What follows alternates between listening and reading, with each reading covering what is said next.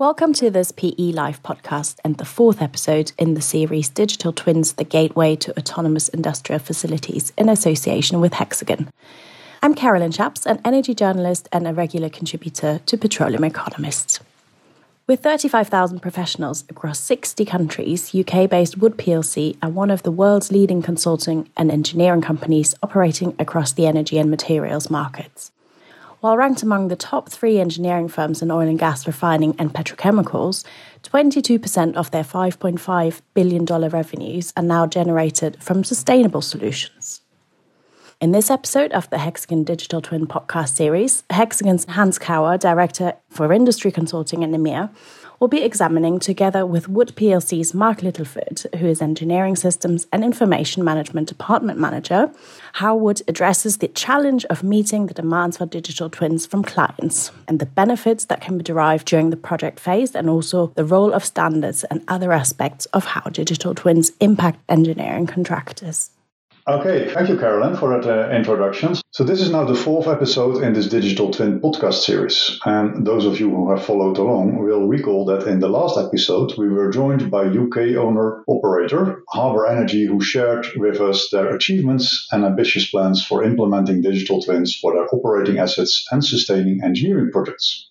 Now we are going to focus on the engineering contractor's perspective on the digital twin and talk about the challenges in meeting the demands for digital twins and the benefits that the technology can bring across the project value chain. So, Mark, with a job title of Head of Capital Projects Digital Twin at Wood, you must be the ideal person for us to discuss this with. Could you briefly tell us about your background and how you came into this role? Thank you, Hans. Good morning. I joined Wood back in 1991 when it was Foster Wheeler as an electrical technician on a day release scheme. I completed my apprenticeship and ventured out into the world of engineering, working for many of our competitors for about 12 years before returning to Wood as an electrical CAD coordinator, working on multiple projects. In 2013, I moved into the Engineering Systems and Information Management Group. We were one of five at that time. And now I manage a team that's grown to circa 30 people across multiple offices. Uh, as part of the engineering systems and information management team, we strive to innovate and deploy new technologies and methodologies to enhance our project execution for the wider engineering teams. And as part of this innovation, digital twin had been talked about for quite a while. So we decided to investigate what it actually meant to an engineering company and how we could benefit in a partnership with our technology suppliers. The result of our investigations was really surprising and quite exciting, so we came together as a collective and put a plan in place to develop and deploy this for our clients and our working teams. Well, thank you, Mark. In the introduction, uh, we also mentioned Harbour Energy that featured in our last podcast in the series. Wood have recently been successful in being awarded a 350 million strategic partnership with Harbour Energy. So, as, as a contractor, how important do you see competence in digital twins? And digital transformation as being a competitive differentiator? And how do you distinguish yourselves in this market? We're seeing an ever increasing focus on digital project execution and digital twin development through the project lifecycle for many of our clients and projects that are being executed. give you an indication, over the last few years, more than 80% of our invitation to tenders have had a digital element at the very heart of their project. So, being able to demonstrate our competence in this field across the engineering phases of project execution and into operations is a huge advantage in the marketplace for Wood. The way the company is now structured, we have our projects division, our operations division, and now our digital and decarbonisation consulting divisions. And we all work seamlessly together to execute projects. With this setup now for the company, we're well equipped to draw subject matter experts from all areas of Wood to cover every aspect of digital twin and digital transformation for our clients. That makes Wood fairly unique, as there are few contractors that can offer a true lifecycle approach to digital delivery from concept through to operations based on real lived experience in each phase. This was the key to the successful tender with Harbour Energy. We understood and demonstrated that we could match and hopefully enhance their aspirations in the field.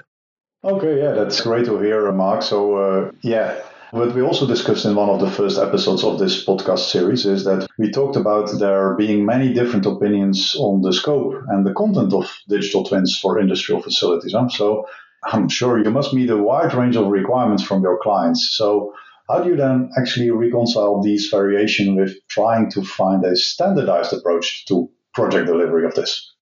That's very true, Hans. Thank you.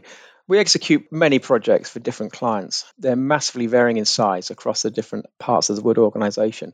Some of the projects that we do are one month studies and pre feed type work, all the way through to mega projects that last for many years. Each of our clients come in and they have a different concept with regards to project delivery, project type, whether it's reimbursable, lump sum, and obviously the difference between pre-feed, feed, and EPC. They have different objectives for that particular project type, whether it's a plus or minus estimate for financial investment decisions or EPC or EPCM type projects that actually design and build these assets for the future. So we have to tailor our digital offering to suit each scenario, whilst trying to standardize the core offering to support our enhanced project delivery.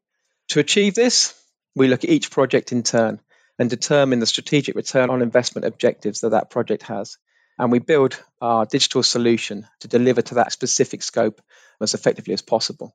The other thing we have to look at is supporting the downstream phases of the project as well. So we make sure that we meet the schedule. The common theme to every project that we deliver is a requirement for multi center execution to achieve global reach of subject matter experts, as I've mentioned previously from each of our divisions in Wood. With this in mind, the reliance on a standardized approach is of paramount importance, not only to ensure the consistency of our execution, no matter what office location across the world, but also bringing our clients into a common environment for the lifecycle of the project. Okay, yeah, that's clear. And you mentioned uh, standardization and how important that is. So, to what extent do you then see the standardization initiatives uh, as CFIHOS, JIP 33, and others in helping you to define digital twin deliveries? We see this as paramount importance. Wood ourselves, we are part of the CFIHOS committee, and we regularly participate in the discussions, representing not only ourselves, but quite often representing our clients who may not be members of the committee. The CFIHOS class library definition is at the heart of our project execution. It is an excellent way of articulating clear requirements for data collection and the ongoing reuse of that data to all stakeholders involved, from engineering, supply chain, construction, even into operations. We all know that data collection costs time and money. By having a focused definition of exactly what is needed, we can minimize the impact on both.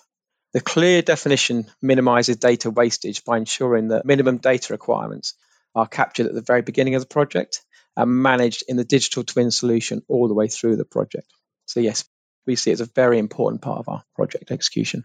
Okay, yeah, thanks for thanks for that answer. And yeah, of course, standardization. But what do you see as other great? Yeah, what are the greatest challenges you actually encounter in meeting your client demands when talking when asked for digital twins? Then as you previously mentioned, digital twins have various different meanings to our different clients. The toughest task we face at the moment is actually to quantify the exact requirements of a life cycle digital twin, especially in the time frame of our project schedules now. Some of our projects are very short and some of them are a bit longer.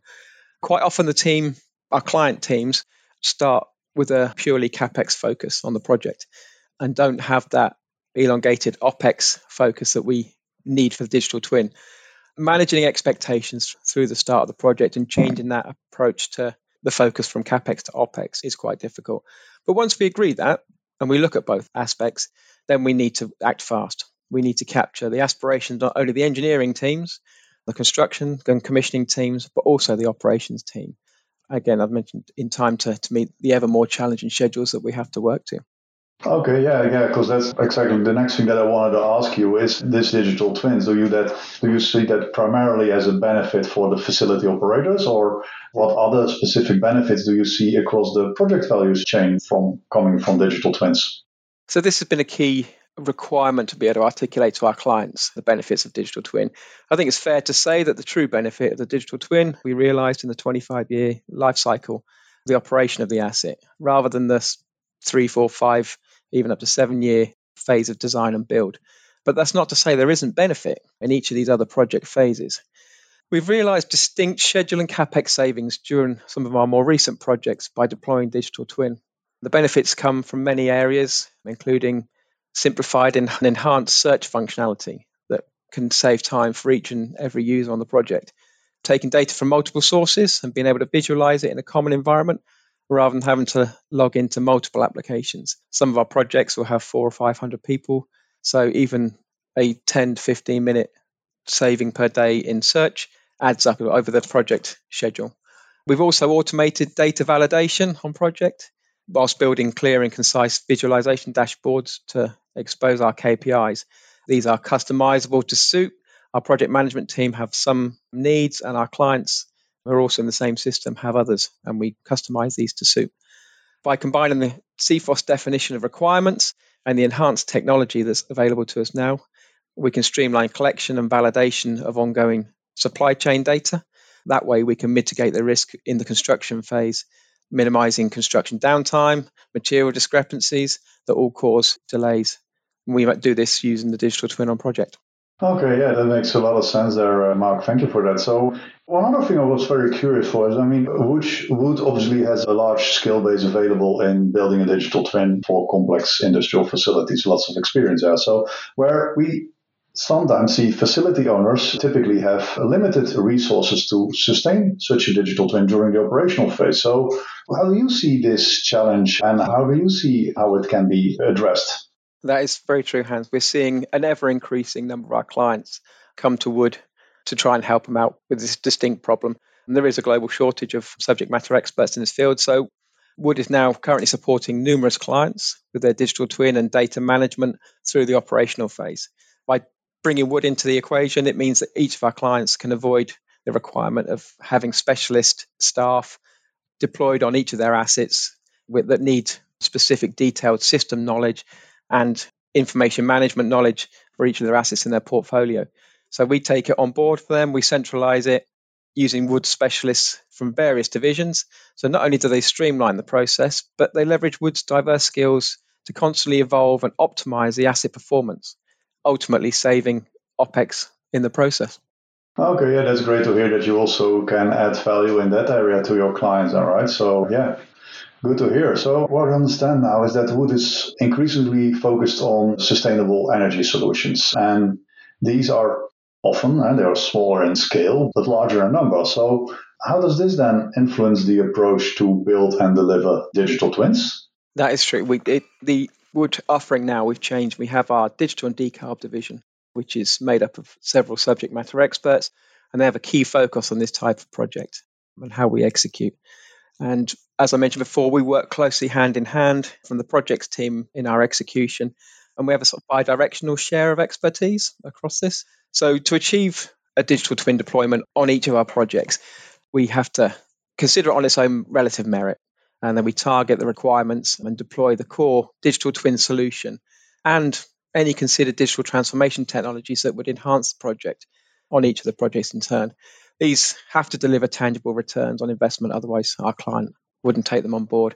By doing this, we have a core offering that we put in place. It's designed specifically to be scalable and repeatable on all projects of varying sizes and complexities.